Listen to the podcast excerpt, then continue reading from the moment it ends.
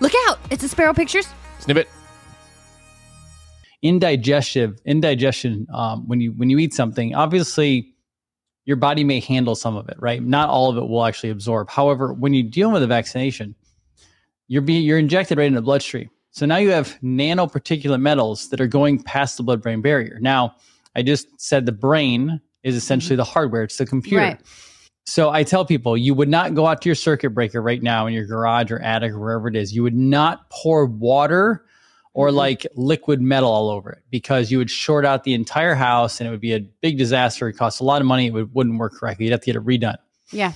Well, the same thing applies if you put vaccinations in. What happens is this metal goes in and it short circuits the brain. So with our protocols, um, one of the one of the biggest things we use is what are called binders. So carbon technology, carbon because we're carbon.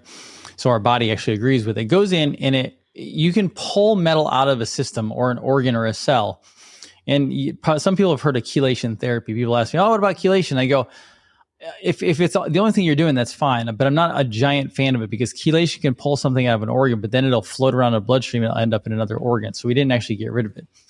Versus binders that actually go in, they'll bind around the metal, which forces that metal out the detox pathways, so bowel, bladder, etc. So some of the big things we we've noticed is obviously people with neurodegenerative diseases. So anytime I have somebody who has a dementia, Alzheimer's, Parkinson's, anything neurological, uh, there's absolutely heavy metals in it. Obviously parasites as well, but heavy metals is a big one right there. Um, vaccinated kids, but it's not even vaccinated kids at this point. I mean, we anybody, I would say anybody under 20 years old at this point. I mean, uh, flying back and forth, seeing you guys in different towns. I get back on the plane. Yeah. We have I see kids in the airports eating crappy pizza, Doritos, chips, you name it. All that stuff has heavy metal toxicity in. it. I mean, it's even on the label. So really anybody anybody can benefit from this. But I always say, especially in neurological conditions, but also our kids have to start getting this stuff out now. Because if they don't, one of the one of the biggest concerns, there's a lot of stats out there now showing that that many of our kids will not outlast their parents Mm-hmm. because of how terrible the lifestyle is, how terrible the diet is. I mean, soda, horrible drinks. I mean, it's Yeah. just it's all over the place. So it, it's it is unfortunately a chemical storm inside their body. So uh, I, I always tell anybody, heavy metal detox, you'll be on it at some point in your life. So just get on it. But especially if you have some of those conditions or those issues, absolutely. I mean, people are having seizures now. I mean, you have mm-hmm. seizures. People, when, when somebody has seizures, I guarantee you they have heavy metals in their body somewhere. A lot of times with blood pressure issues, blood pressure issues can also be heavy metals as well. Yeah. Wow. So Well, sign me up. I want some. I know. Sign you We're going to be ordering some soon. Yeah. Um, so there, there, when I started researching vaccines years ago in the late nineties, uh, finding out that they put aluminum and mercury in these things, but then they're concerned about aluminum and mercury, you know, toxicity, but they're sticking it in these vaccines. What would be the reason that they were putting these in there? And then they started coming up with the term green vaccines. Do you know what those were about? Green vaccine does not trigger my mind. I'd have to look that up off the top of my head, but I will tell you what the, the what they said the metal is for. The metal they say is their adjuvants to stimulate the immune system.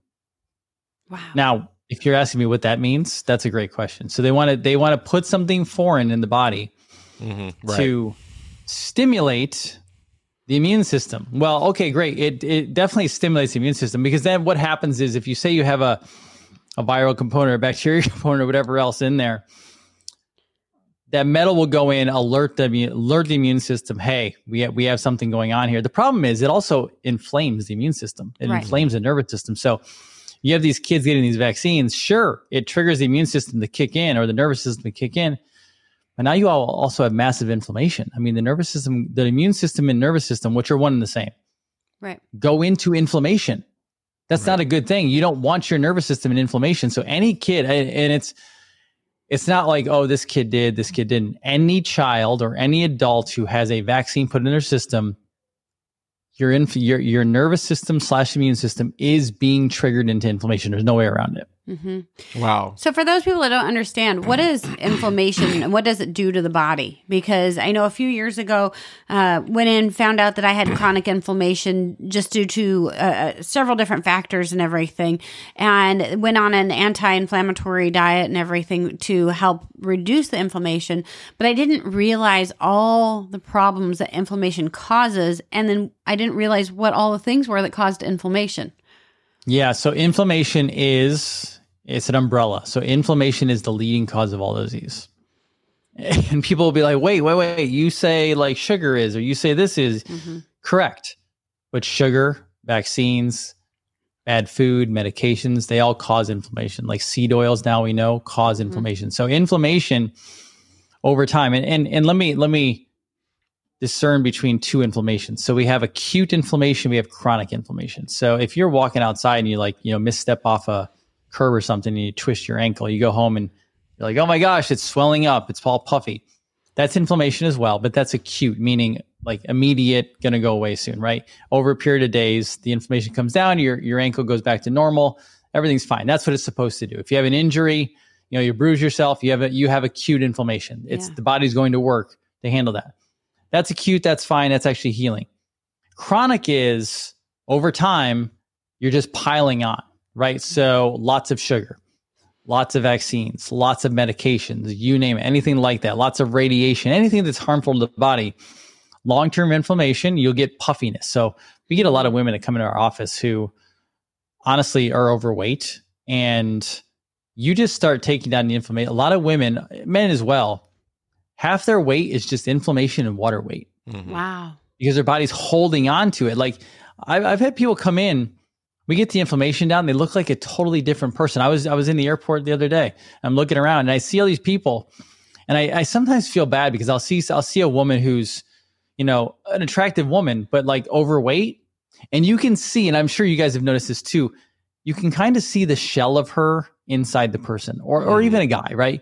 You're like, I can see someone in there who's probably like about 120, 130 pounds, and they're actually like a petite individual, but they actually weigh like 250, right? Mhm. Uh, Most of that is inflammation. Wow. Over a period of time, that leads to cancer, cardiovascular disease, diabetes, you name it. Oh, hi.